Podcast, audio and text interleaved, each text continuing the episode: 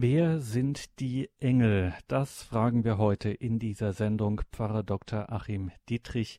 Wer sind die Engel? Herzlich willkommen und grüß Gott zu dieser Sendung, sagt Gregor Dornis.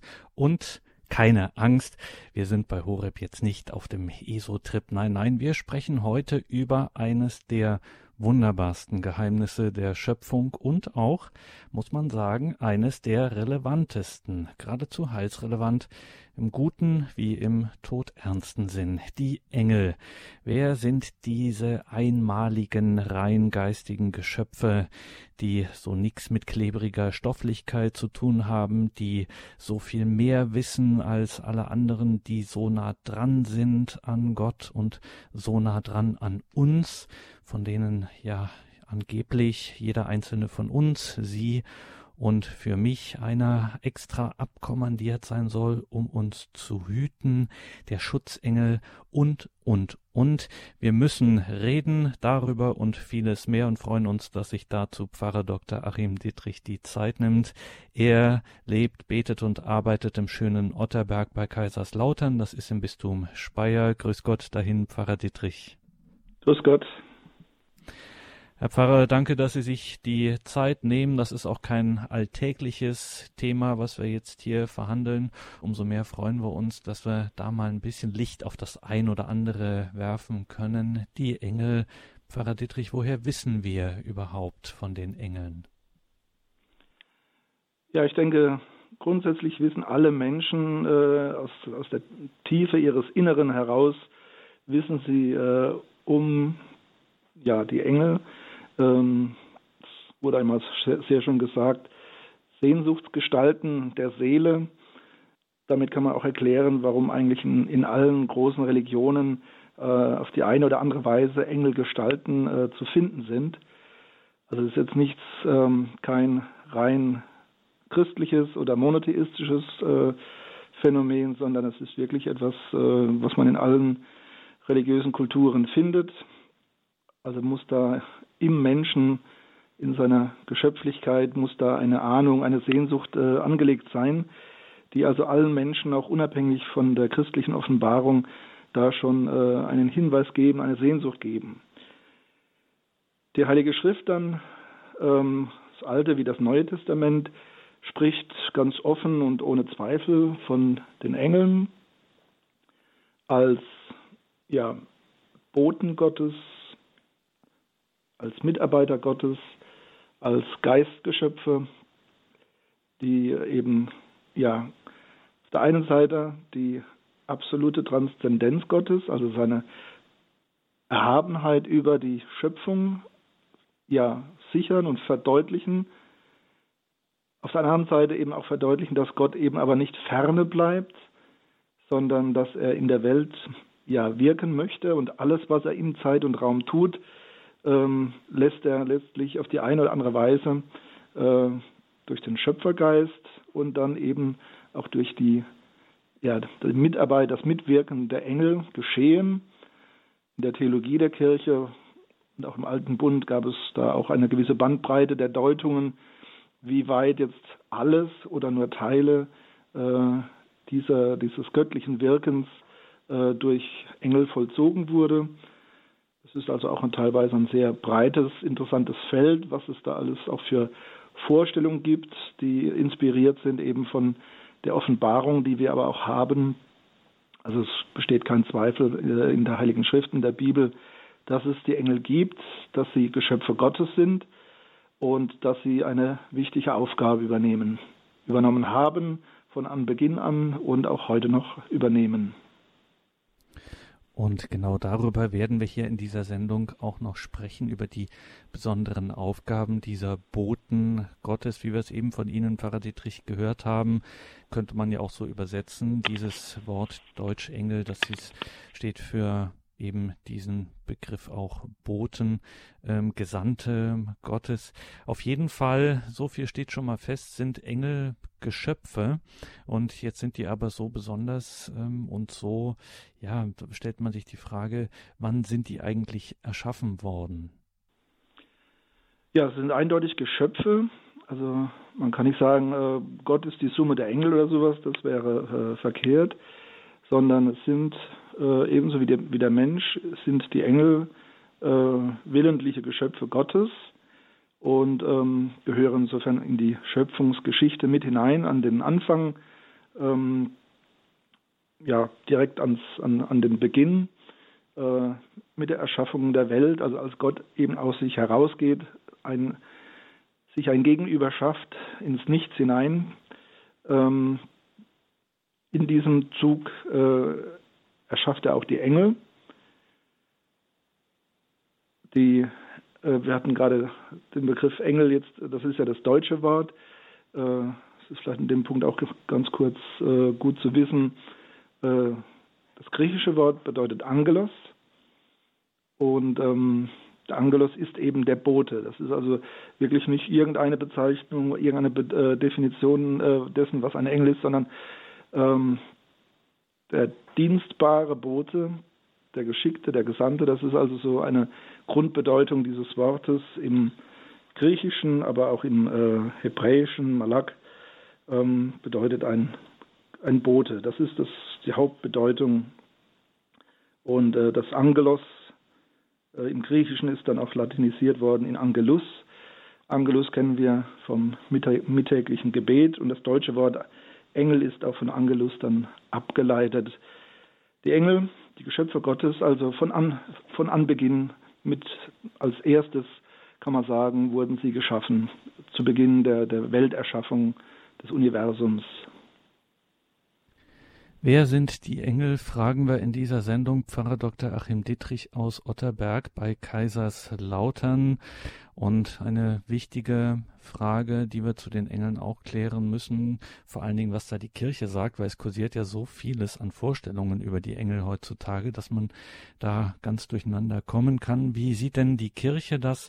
Wie muss ich mir einen Engel in Anführungszeichen vorstellen? Oder kann man sagen, wie erklärt die Kirche das Wesen, die Natur der Engel? Ja, das ist eine, eine Frage, die besonders die Scholastiker umgetrieben haben. Also was ist das Sein eines Engels? Da haben auch die Scholastiker also wirklich das äh, bis in, ins, äh, ins Extrem getrieben, solche äh, Wesensbestimmungen, also ein bisschen zur Frage, wie viele Engel haben auf einer Nadelspitze Platz. Äh, sie sind Geschöpfe, aber sie sind leiblos. Sie haben also keine Körperlichkeit, das sind reine Geistwesen, aber sie sind personal, das ist auch sicher. Äh, sie haben also Willen und Verstand, ähm, sind also ja, echte, haben also einen personalen Charakter, sind also äh, dem Menschen verwandt, aber eben unterschieden dadurch, dass sie äh, in der Sphäre der Transzendenz sind, ähm, reiner Geist sind und ähm, aber eben die, die Sendung haben, in die Welt hineinzuwirken, aber nicht in Körperlichkeit, in Leiblichkeit, sondern auf der geistigen Ebene ähm, durch Visionen, Auditionen, bis in die Träume hinein äh, vermitteln sie sich, äh, ja, vermitteln sie die Botschaften Gottes. Interessante Frage ist dann natürlich auch äh, die, die Engel, die geschickt werden, zum, zum Beispiel um Sodom und Gomorra äh, zu vernichten. Ähm, das war ja nicht nur ein rein geistiges Geschehen, also dass man da, äh, dann ist auch konkret etwas passiert in, in Zeit und Raum. Äh, wie dieser Überschritt sich vollzieht, ist schwierig.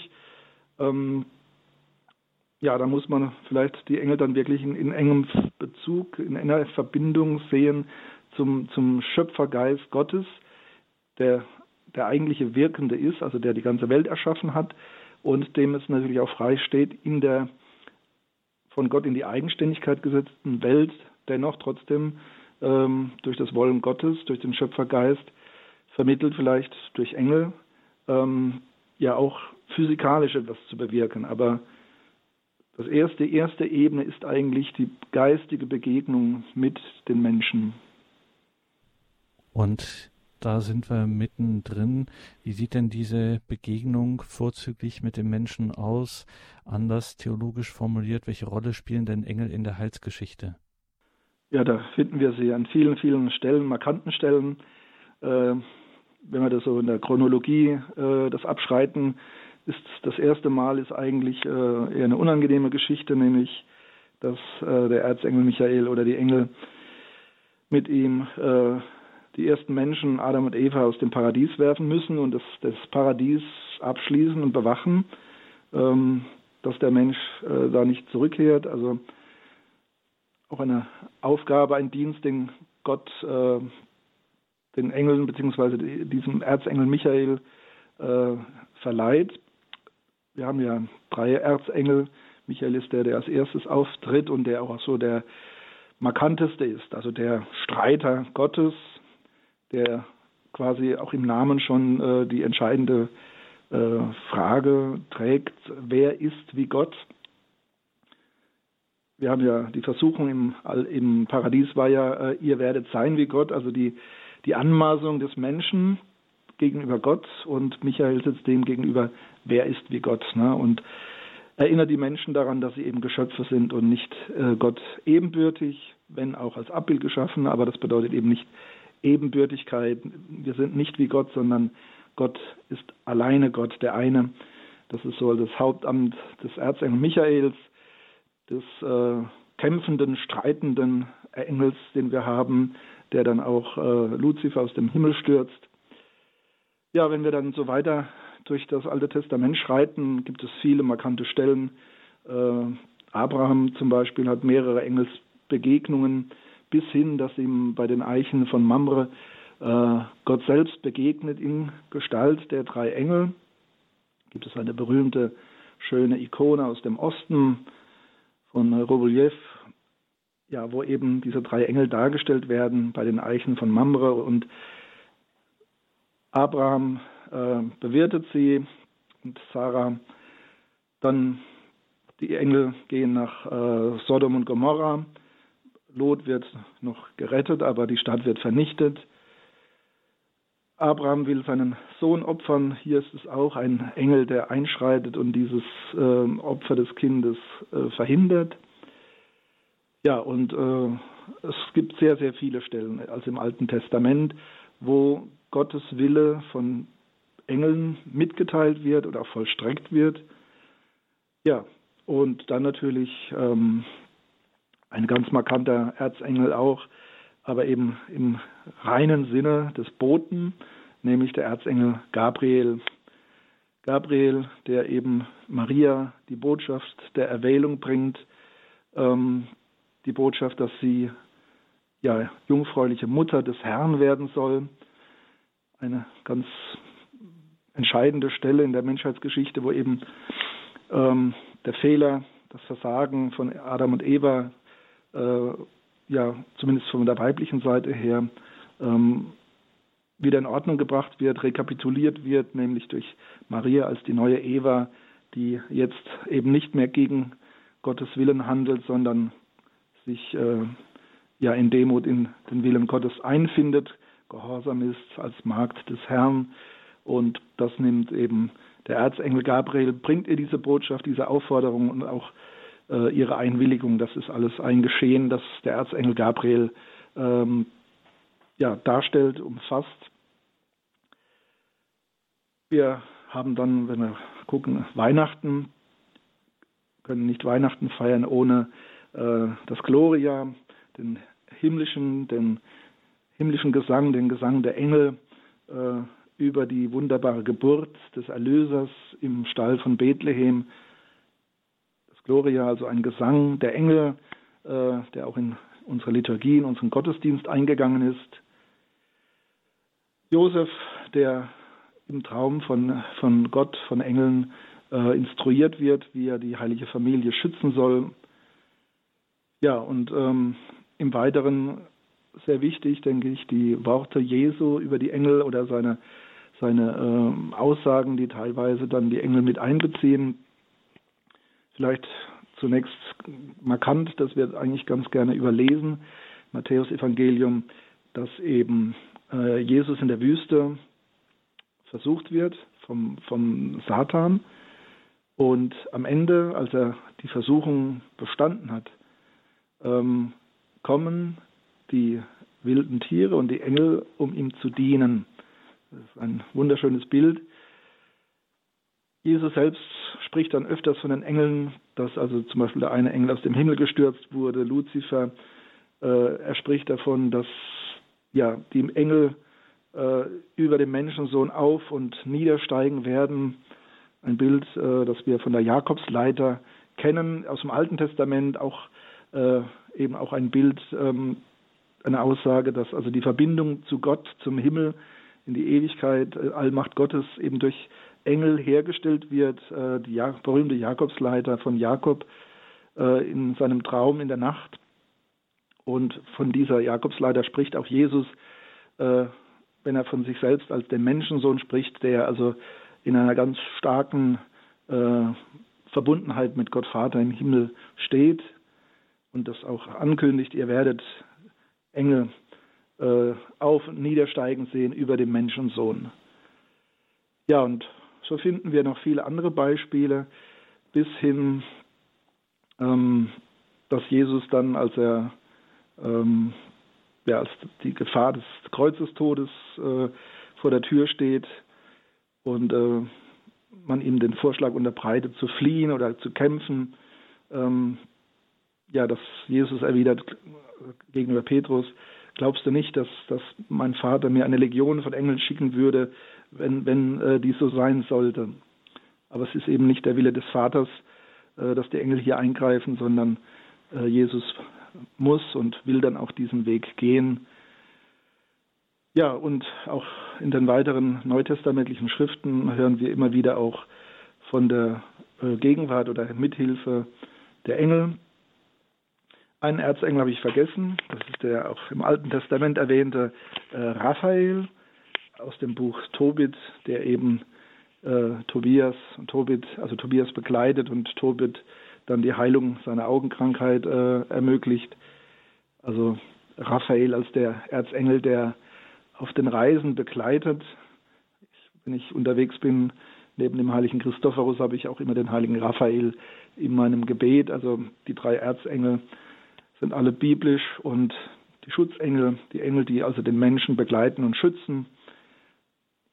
Ja, also die Heilige Schrift äh, lässt da keinen Zweifel, dass die Engel von Bedeutung sind, dass sie zum Heilswirken Gottes und zum Geistwirken, zum Schöpfungswirken Gottes ja fest dazugehören, nicht als Ursache, sondern als Mittler und Boten und dienstbare Geister.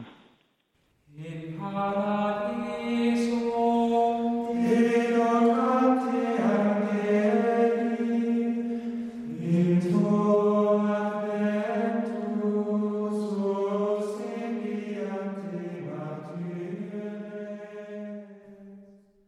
die Zisterzienser von Heiligen Kreuz waren das mit der mittelalterlichen Antiphon im Paradisum.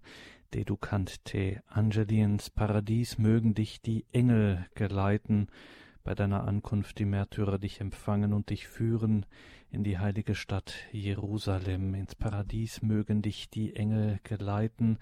Die Engel, das ist heute Thema in dieser Sendung. Wir sind verbunden mit Pfarrer Doktor Achim Dittrich aus Otterberg bei Kaiserslautern und stellen die Frage, wer sind die Engel? Ins Paradies mögen dich die Engel geleiten, also aus der Sterbeliturgie, ein altehrwürdiger lateinischer Gesang. Pfarrer Dittrich, da merken wir schon, die Engel spielen auch im Leben der Kirche eine Rolle, ganz besonders natürlich auch in der Liturgie. Wo finden wir da was zu den Engeln? Ja, also der Hymnus äh, ins Paradies, mögen Engel dich geleiten, ist ein Ausdruck davon, aber noch viel zentraler ist das, was wir eigentlich in jeder heiligen Messe äh, beim Sanctus, beim Heiliglied oder eben auch äh, an den Sonnenfeiertagen im Gloria äh, begehen. Das sind also beides äh, himmlische, englische ähm, Gesänge, also Gesänge der Engel. Ähm, das Gloria, weil es an Weihnachten also von, von dem Engelschor über den Hirten gesungen wurde. Aber das Sanctus noch viel mehr, weil äh, das ist Überzeugung der alten Kirche schon, dass das ein himmlischer Gesang ist, der also sowohl auf der Erde wie im Himmel äh, gemeinsam vollzogen wird. Also besonders im Osten ist das also sehr stark und auch heute noch lebendiger als in, vielleicht im Westen, dass eben äh, die, die Liturgie in der Heiligen Messe ja nicht nur irgendwie eine analoge Entsprechung ist zu der himmlischen Liturgie, sondern dass es da eine echte Verbundenheit gibt. Dass es eine Vergegenwärtigung der himmlischen Liturgie ist, die also in der Heiligen Messe da stattfindet und entsprechend äh, dieser Lobpreis Gottes im Sanctus, heilig, heilig, heilig, ähm, das ist Gesang aus dem Himmel, der eben in der Heiligen Messe mit vollzogen wird. Und insofern feiern wir gemeinsam äh, die Eucharistie und den Lobpreis Gottes mit den Engeln und allen Heiligen. Also das ist eine wahrhafte Communio Sanctorum, eine Gemeinschaft der Heiligen über die Todesgrenze hinweg. Himmel und Erde verbinden sich in der Liturgie. Unser emeritierter Papst Benedikt hat das immer auch sehr betont ähm, in seinen liturgischen Schriften, äh, dass wir eben diese himmlische Dimension unserer Liturgie nicht vergessen. Äh, wie gesagt, im Osten ist das äh, bewusst, im Westen wird es manchmal vergessen oder äh, verschwindet so in der, in der Horizontalisierung vieler Dinge der Kirche, die also nur noch innerweltlich äh, betrachtet werden, vollzogen werden. Nein, es gibt auch diese Vertikale ähm, und so ist eine heilige Messe, ist also irgendwie auch eine Teilhabe äh, am Himmel und ein Miterleben, was im Himmel, was den Himmel erfüllt, nämlich äh, die Anschauung, die Anbetung Gottes, des Ewigen, der Lobpreis. Das ist eben auch ein wichtiger Dienst, den die Engel äh, vollziehen. Sie haben also nicht nur Botendienste äh, in der Welt bei den Menschen, sondern äh, ihre, vielleicht sogar ihre Grundaufgabe, ihre Grundexistenz ist, sie leben in der Anschauung Gottes unmittelbar, nicht vermittelt wie in der Welt, sondern direkt unmittelbar in der Anschauung Gottes. Und äh, ja, das Erste, was sie tun, ist einfach Gott anzubeten, Gott äh, ja, zu ehren, der, der himmlische Lobpreis. Das ist vielleicht äh, die erste Aufgabe der, der Engel. Und das Nächste ist dann die, der Dienst, äh, die funktionale Teilhabe an dem Heilswirken Gottes in die Welt hinein, auf den Menschen hin, das dann den Willen Gottes da zu verkünden äh, oder umzusetzen. Also damit das hier nicht unter den Tisch fällt, Pfarrer Dittrich, das ist geradezu sensationell, was Sie hier sagen. Ähm, also wenn das jetzt so ist, die Engel äh, sind in ihrer Gottanschauung und die haben als erstes zu tun Lobpreis. Lobpreis Gottes mit der Analogie unserer Zeit, äh, unsere, ja, unserer zeitlichen Vorstellung können wir sagen, vierundzwanzig Stunden, sieben Tage die Woche ist im Himmel Liturgie. Und also Lobpreis Gottes und die Vorstellung der Kirche ist tatsächlich, oder die, ja, nicht die Vorstellung, also sondern das, ähm, die Kirche sagt, äh, wenn wir jetzt bei uns Liturgie feiern, sprich Heilige Messe, und dann zum Beispiel dann sagen, also vereinen wir uns mit den Chören der Engel und mhm. dann kommt das Sanctus, heilig, heilig, heilig. Das kann ich wörtlich nehmen. Das heißt, wenn ich in meinem kleinen Gottesdienst, in meiner kleinen Kirche mit den vielleicht fünfzehn, zwanzig Leuten, die da noch hinkommen, bin und wir da vielleicht nicht so ganz konzertreif, aber trotzdem aus vollem Herzen das Sanctus singen, dann bin ich tatsächlich eingeklinkt in diese himmlische Liturgie mit den Engeln. Ja, das ist äh, der theologische Anspruch, auch bei uns im Westen. Ähm, das ist ganz ähnlich wie mit der Realpräsenz äh, der eucharistischen Gaben. Also das ist nicht nur ein Verweis, nicht nur eine Erinnerung, sondern es ist reale Gegenwart. Und insofern ist dann auch unser Beten und Singen äh, und Feiern ist also auch eine reale Verbindung zur himmlischen Liturgie. Also da, wie gesagt, das hat gerade Papst Benedikt hat es sehr unterstrichen, weil wir das im zwanzigsten Jahrhundert doch allzu sehr vergessen haben, dass es eben diese Vertikale im Gottesdienst auch gibt, dass sie, also die Theozentrik, dass die ganz wichtig ist und äh, dass die nicht einem falschen Humanismus äh, geopfert werden darf. Ja, also ich habe das eigentlich auch erst im Studium dann bei der Lektüre der, ähm, vom Geist der Liturgie äh, so erfahren und gelesen und seither habe ich das dann auch stärker im Bewusstsein, was mich eben auch dahin führt, die Messe dann wirklich auch äh, als eine, eine, ein Ereignis, eine Feier zu sehen, die halt nach oben offen ist. Also sie ist in der Zeit, in der Welt für die Menschen, aber äh, verbunden mit der Ewigkeit Gottes. Und äh, ja, es ist schon irgendwie was, auch was Wunderbares, es ist schon was Mystisches, was da geschieht. Und da haben eben die, die Engel einen, einen großen Anteil im alten Kanon, also im ersten Hochgebet, äh, kommen dann auch die Engel öfter vor. Also eine wichtige Stelle ist, äh, möge äh, der Engel das, das äh, Opfer vor den himmlischen Altar tragen, wo also auch diese, diese äh, liturgischen Dienste im Himmel dann konkret den Engeln zugewiesen äh, werden. Ja, und ich finde das wirklich wunderschön und auch wichtig, äh, gerade in der heutigen Zeit, wo vieles äh, abstrahiert wird, also wo vieles so äh, körperlos wird und äh, abstrakt wird. Also ich denke zum Beispiel, das ist zwar eigentlich ein Science-Fiction-Film, aber er spricht doch ein bisschen vom Geist der Zeit. Äh, Krieg der Sterne heißt der Film, ist, glaube ich, vielen bekannt. Und da gibt es eben diese berühmte, die Macht, dieses Ener- dieses äh, mystische Energiefeld, das alle Lebewesen verbindet. Und äh, ich finde, da kann man das sehr schön abheben, denn Unterschied zur christlichen Auffassung, es ist eben nicht ein mystisches Energiefeld, das die äh, Schöpfung zusammenhält oder verbindet oder uns mit Gott verbindet, sondern Geist ist immer, ähm, ja, kommt aus der Dreifaltigkeit und hat immer personalen Charakter. Also es ist nicht irgendwie sowas, eine abstrakte Energie, sondern sie hat äh, personale Züge und das wird ganz konkret in den Engeln. Und deswegen ist das für mich also auch eine zutiefst menschliche wie auch göttliche Betrachtungsweise, dass man eben alles wichtige Geschehen, ähm, gerade auch im, im, im Geistlichen, mit Engeln verbindet. Und zwar eben nicht willkürlich, weil man sagt, oh, das ist äh, eine schöne Dekoration.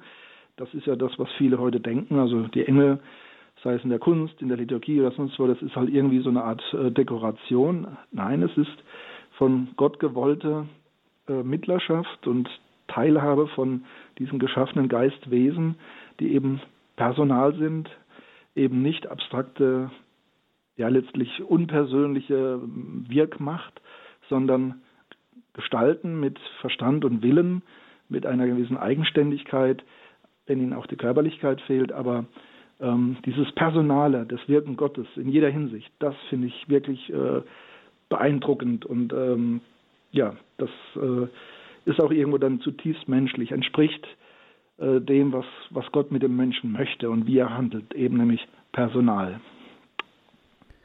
Und auch dazu hat die Kirche, Pfarrer Dittrich, eine Meinung, nämlich sie sagt, dass dieses personale Handeln, was sich in den Engeln dann auf dieser geistigen Weise manifestiert, dass dieses, ähm, diese personale, dieser personale Charakter der Engel auch tatsächlich was mit meinem Leben zu tun hat. Das Stichwort fiel schon, Schutzengel. Was sagt denn die Kirche in diesem Bereich? Was machen, spielen die Engel in meinem eigenen, in meinem persönlichen Leben für eine Rolle? Ja, also das Erste ist, äh, dass Jesus äh, den denen droht, die den Kleinen etwas antun, wo er dann sagt, äh, ihre Engel sehen täglich das Angesicht Gottes, also wo Jesus selbst eigentlich von, von einem Schutzengel, der, also einem jeweiligen Schutzengel eines Kindes spricht. Ähm, und das ist, gilt nicht nur für die Kinder, sondern äh, das ist eigentlich auch kirchliche Auffassung, dass also Gott einem jeden Menschen äh, einen besonderen Engel zuweist, den Schutzengel.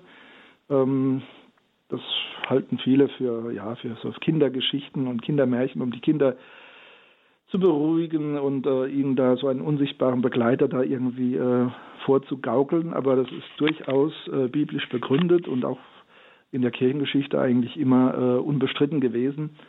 Ähm, wir glauben ja, dass jeder Mensch einzigartig ist. Trotz der Milliarden von Menschen, die gelebt haben, die leben und noch kommen, ähm, dass Gott jeden Einzelnen von uns ko- kennt und auch will als einzigartiges äh, Geschöpf und dementsprechend auch diesen, diese, diesen guten Willen, diese, äh, das eben verbindet mit, einer, mit einem Engel, der eben diesen konkreten Menschen begleitet. Ähm, ja, sicher gibt es auch dann irgendwie abschüssiger Ebenen, wo dann das mit den Schutzengeln oder überhaupt mit der Engel Betrachtung oder sogar Engelverehrung dann äh, etwas abschüssig wird. Äh, gut, das ist, gibt es bei allem Wichtigen und Guten, gibt es dann auch immer Abirrungen und Übertreibungen, aber im Grundsätzlichen ist es so, dass wir äh, wirklich davon ausgehen dürfen, jeder von uns hat einen Schutzengel. ähm, der uns begleiten möchte, so ähnlich wie, wie äh, Raphael den Tobias begleitet hat. Und äh, wir haben auch ein entsprechendes äh, Fest im Kirchenjahr am zweiten Oktober. Ähm, ja, die Erzengel und die Schutzengel, das sind die beiden äh, Engelgruppen, die in, in der Liturgie des Kirchenjahres auch ihr eigenes Fest haben.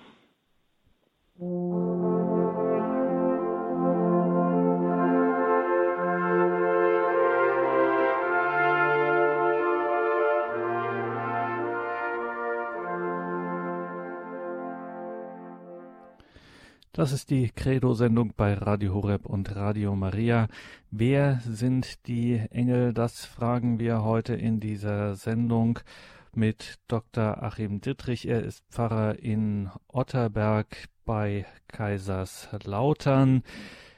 null acht neun, fünf eins sieben, null null acht, null null acht ist unsere Telefonnummer. Das Thema bewegt Pfarrer Dittrich. Wir haben die Leitungen klingeln hier schon. Ich versuche es mal bei einer ersten Hörerin, einem ersten Hörer. Grüß Sie Gott, Sie sind auf, Grüß Sie Gott, Sie sind auf Sendung. Guten Abend. Guten Abend. Ich Guten möchte Abend. einen kleinen Beitrag geben. Raphael heid, heißt auch Gott heilt.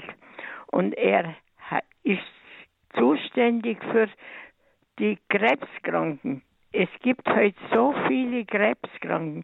Ich kenne ein Kloster, in dem wird ganz viel zum heiligen Erzengel Raphael gebetet für die Krebskranken. Das wollte ich sagen. Und dann wollte ich noch was sagen zum Sanctus. Meine Schwester ist vor zwölf Jahren gestorben und ich hatte einmal in einer Wallfahrtskirche ein kleines Büchlein gefunden, da war der Rosenkranz drin zum Sanctus. Und wie die im Sterben lag, die war, hat schon vier Tage nicht mehr angegeben, habe ich den Sanctus gebetet, dann den Rosenkranz gebetet und beim fünften Geheimnis ist sie aufgesprungen im Bett und hat gelacht, wie ich sie noch nie gesehen habe. Und ich möchte hundertprozentig sagen, weil meine Schwester die heiligen Engel sehr verehrt hat. Da sind die heiligen Engel gekommen und haben dir die, die geholt. Dankeschön für diesen Beitrag. Alles Gute für Sie. Ja, Pfarrer Dittrich, da merkt man schon, es spielt tatsächlich, wenn man sich darauf einlässt und es mit einem gediegenen Glauben, kirchlichen Glauben, dann auch die Engel verehrt, kann man da auch geistlichen, äh, starken geistlichen Gewinn daraus ziehen. Ja, das ist, also wie das, wie der Hymnus sagt, ins Paradies mögen Engel dich geleiten. Wir dürfen, wir brauchen keine Angst zu haben vor den Engeln. Das ist eigentlich nämlich eine, eine Aussage, die mal getroffen wurde von Walter Nick, einem Schweizer Protestanten, aber der ja doch viele gute Einsichten hatte, auch so in katholischer Hinsicht viel, viele schöne Dinge herausgestellt hat, der gesagt hat, die Engel sind zuallererst mal zum Fürchten. Und zwar denken wir an den Erzengel Gabriel, der sagt zu Maria, fürchte dich nicht. Das ist so eine Standardaussage. Wer den Engeln begegnet, begegnet Gott. Und das ist natürlich zu uns zuerst mal oh, überwältigend, weil Gott ist der ganz allmächtige, ewige, reine. Wir sind die Geschöpfe, wir sind äh, ja eben nicht vollkommen und noch nicht heilig. Und ähm, aber wir brauchen uns nicht zu fürchten, äh, so wie Maria das gesagt wurde, fürchte dich nicht. Du hast Gnade äh, bei Gott gefunden, so dürfen wir das auch als, als schwache Menschen äh, beherzigen und uns Gott anvertrauen und seinen Engeln, seinen Heiligen äh, im Vertrauen auf Christus und dass er uns erlöst hat. Und das gilt besonders für die, für die Sterbestunde. Wir gehen weiter zur Frau Krenz nach Meschede. Guten Abend dahin. Ja, guten Abend. Guten Abend. Äh, ich habe eine Frage dazu, und zwar von welchem Zeitpunkt an der Mensch einen Schutzengel hat. Ob von der Zeugung, von der Geburt oder vielleicht von der Taufe. Mhm. Eine scholastische Frage, Herr Pfarrer. Was machen wir damit? Spitzfindig, ja. Aber durchaus wichtig. Also ich meine, diese, diese Themen haben ja eine große Rolle gespielt bei der ganzen Erbsündenlehre ähm, oder auch bei der Frage nach der Bewahrung Mariens von der Erb, vor der Erbschuld. Ich bin jetzt kein ausgesprochener An- Angelo- oh, Angeloge. Es gibt also eine eigene Richtung der Theologie, die Engellehre, und ähm, jetzt, äh, ich möchte es nicht mit absoluter Gewissheit behaupten, aber äh, ich denke, das ist äh, vom, von, von der Geschöpflichkeit her, äh, dass man mit der Zeugung, also mit dem Eintritt ins menschliche Dasein, äh, dass der Schutzengel da äh, dem Menschen gegeben wird. Ähm, In der Taufe, das ist dann konkret die, die ähm, Erlösungsgnade Jesu Christi. Ähm, das ist eine andere Ordnung. Ich meine, Christus ist Herr über die Engel, und das sind keine getrennten, äh, keine getrennten Ebenen. Aber ich denke, äh, der Schutzengel ist grundsätzlich von der Schöpfung her äh, gedacht. Also dass, dass Gott grundsätzlich auch jedem Menschen, nicht nur den Christen, einen, einen Engel an die Seite stellt, der ihn Ähm, dann, indem er ihn ins Gewissen spricht, versucht, auf einen guten Weg zu führen. Es ist ja nicht so, dass jetzt äh, der Mensch völlig vernichtet ist in seinem Gutsein äh, durch den Sündenfall, sondern äh, es ist eine beschädigte Natur. Aber grundsätzlich ist der Mensch gut geschaffen, auf Gott hin geschaffen. Und das ist nicht alles vernichtet worden durch den Sündenfall, sondern nur äh, beschädigt und blockiert. Und es sind äh, auch im nicht getauften Menschen sind durchaus noch Kräfte zum Guten hin, und das kann man, glaube ich, auch schön verbinden äh, damit, dass, dass Gott grundsätzlich jedem Menschen einen Schutzengel gibt. Danke Ihnen für den Anruf. Alles Gute, Gottes Segen. Wir gehen weiter zur Frau Fechler nach Ankum. Grüße Gott dahin. Ja, grüß Gott. Was müssen die Engel dann traurig sein bei den Abgetriebenen, wenn der Schutzengel da schon ist? Wenn das Kind dann abgetrieben wird, dann denke ich mir, dann muss der Engel ja auch besonders traurig sein.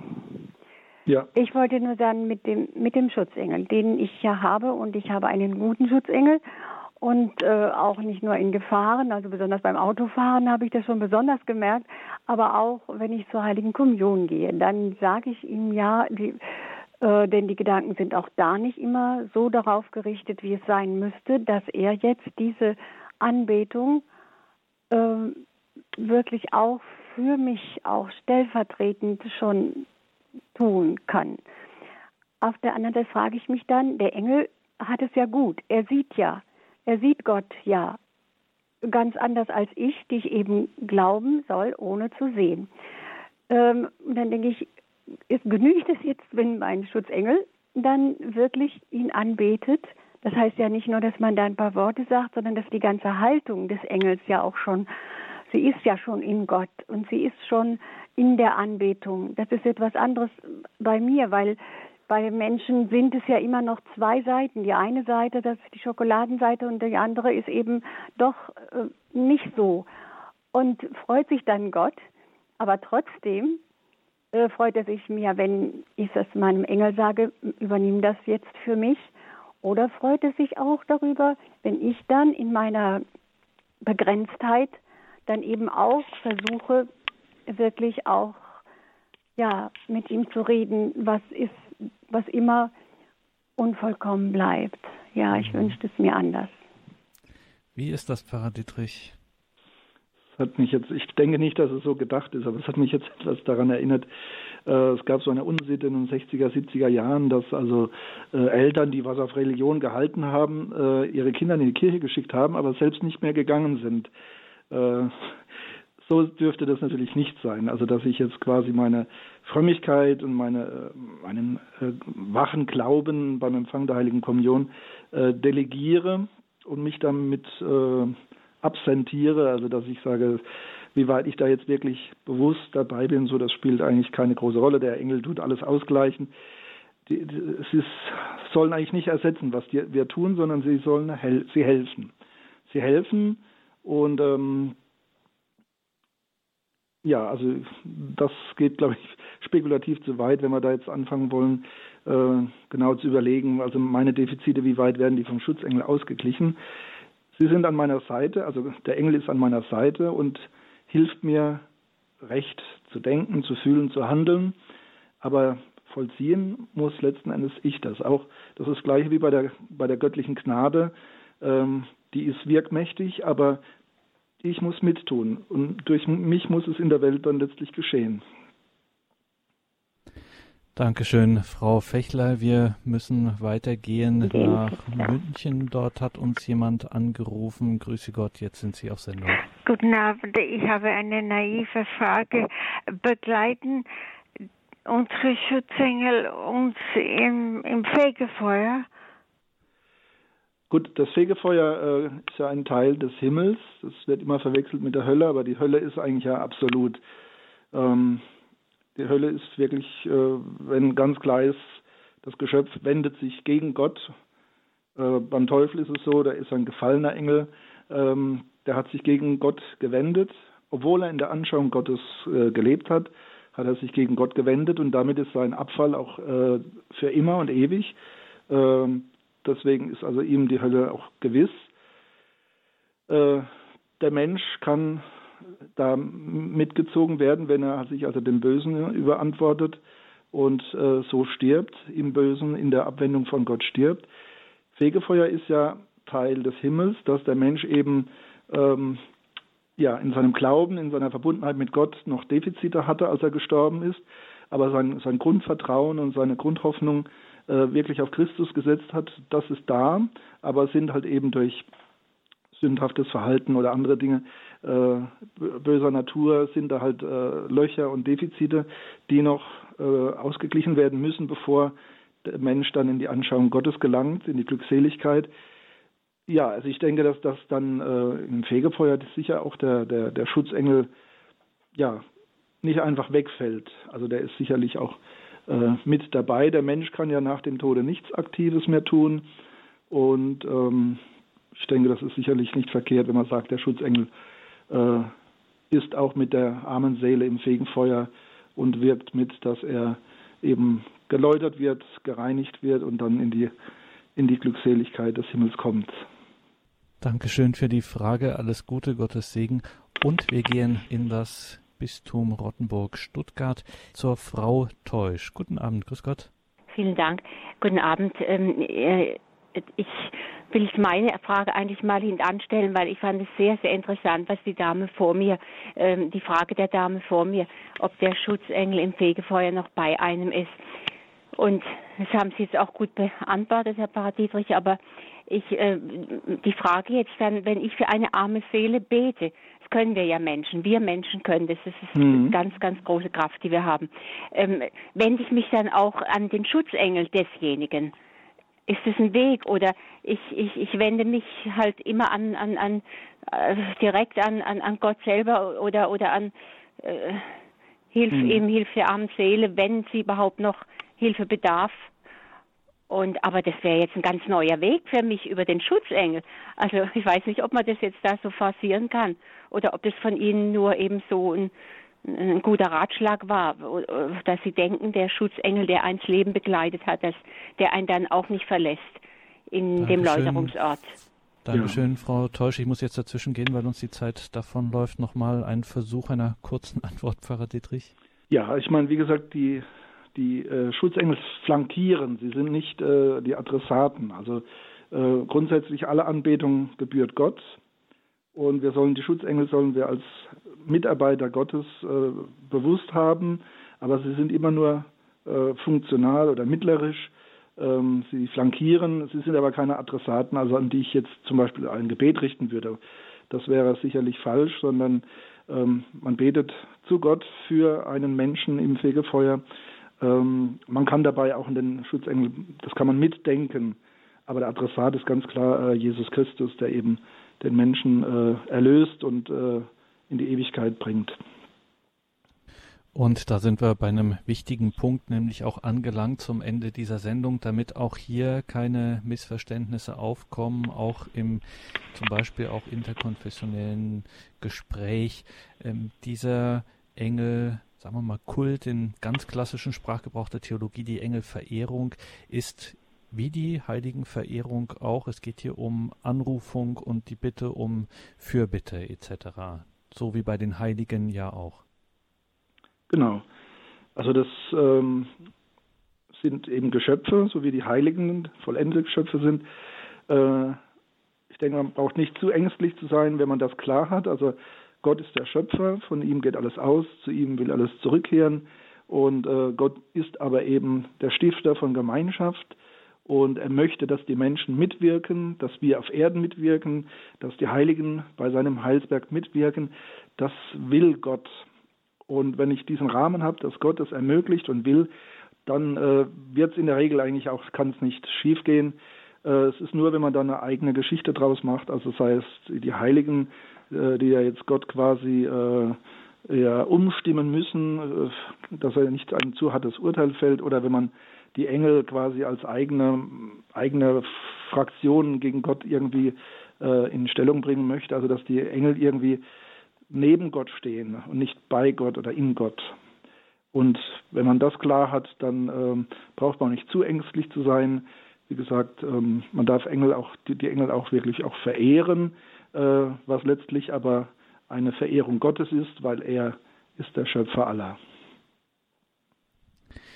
Pfarrer Dittrich, wer sind die Engel? Das war heute unser Thema in dieser Sendung. Danke, dass Sie sich hier den Fragen gestellt haben. Ganz so einfache Fragen waren das heute nicht, und umso ja ein bisschen vielleicht unfair ist es am Schluss mit der Bitte um die berühmten zwei Minuten, die Sie für die Antwort haben, zu stellen. Aber nochmal, weil das auch immer so wichtig ist. Jetzt bin ich vielleicht jemand, der die Engel verehrt, und ähm, in meinem Bekanntenkreis höre ich dann, jetzt kommen wir im einundzwanzigsten Jahrhundert an, das sind alles irgendwelche antiken mythologischen Geschichten, das musst du nicht mehr glauben, das hat auch mit dem christlichen Glauben nichts mehr zu tun, und jetzt möchte ich da eine freundliche, aber doch auch bestimmte und vielleicht sogar plausible Antwort geben. Wie kann ich auf sowas reagieren, wenn ich höre, das ist doch heutzutage nichts mehr, dieser Engelglaube?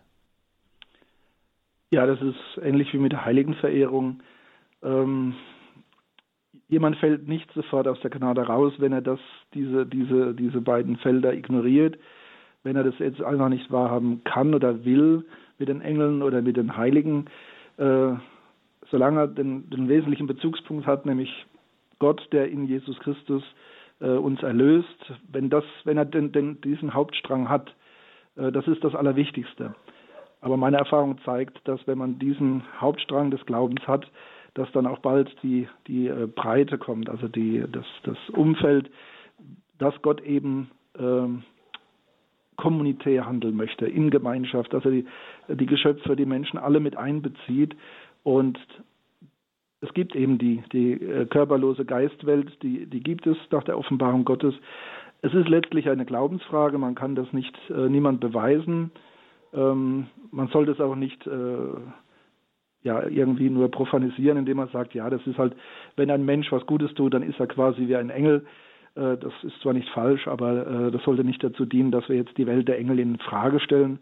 Es ist eine, eine Welt des Glaubens, die unsichtbar ist, die man also nicht materiell greifen kann, aber die wirklich so stark bezeugt ist, dass also auch die Engführung der Naturwissenschaft im siebzehnten, achtzehnten, neunzehnten Jahrhundert äh, daran nichts rütteln kann. Und die neuere Naturwissenschaft ist heute wieder viel offener für äh, die geistige Welt, also nicht alle Wissenschaftler, aber doch viele, äh, wie das noch vor zweihundert Jahren war, wo alle gemeint haben, die Welt wäre ein großes Uhrwerk und da kommt sowas wie ein Engel nicht vor.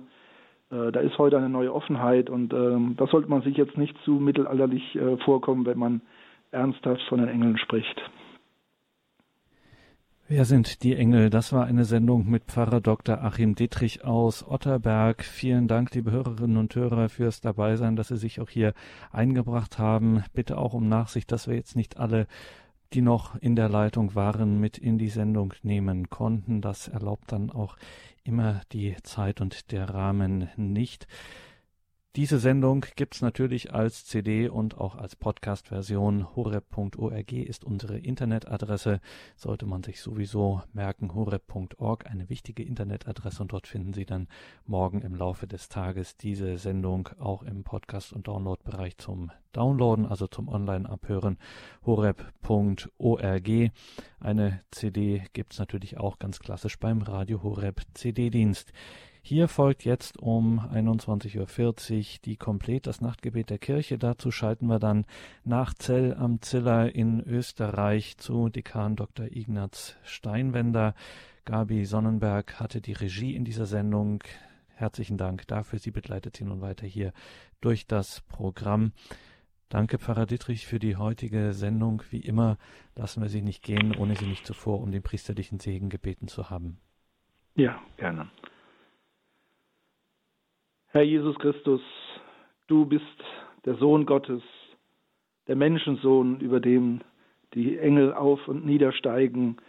Du schenkst uns aufs Neue die Gemeinschaft mit dem himmlischen Vater. Wir danken dir und bitten dich um deinen Segen.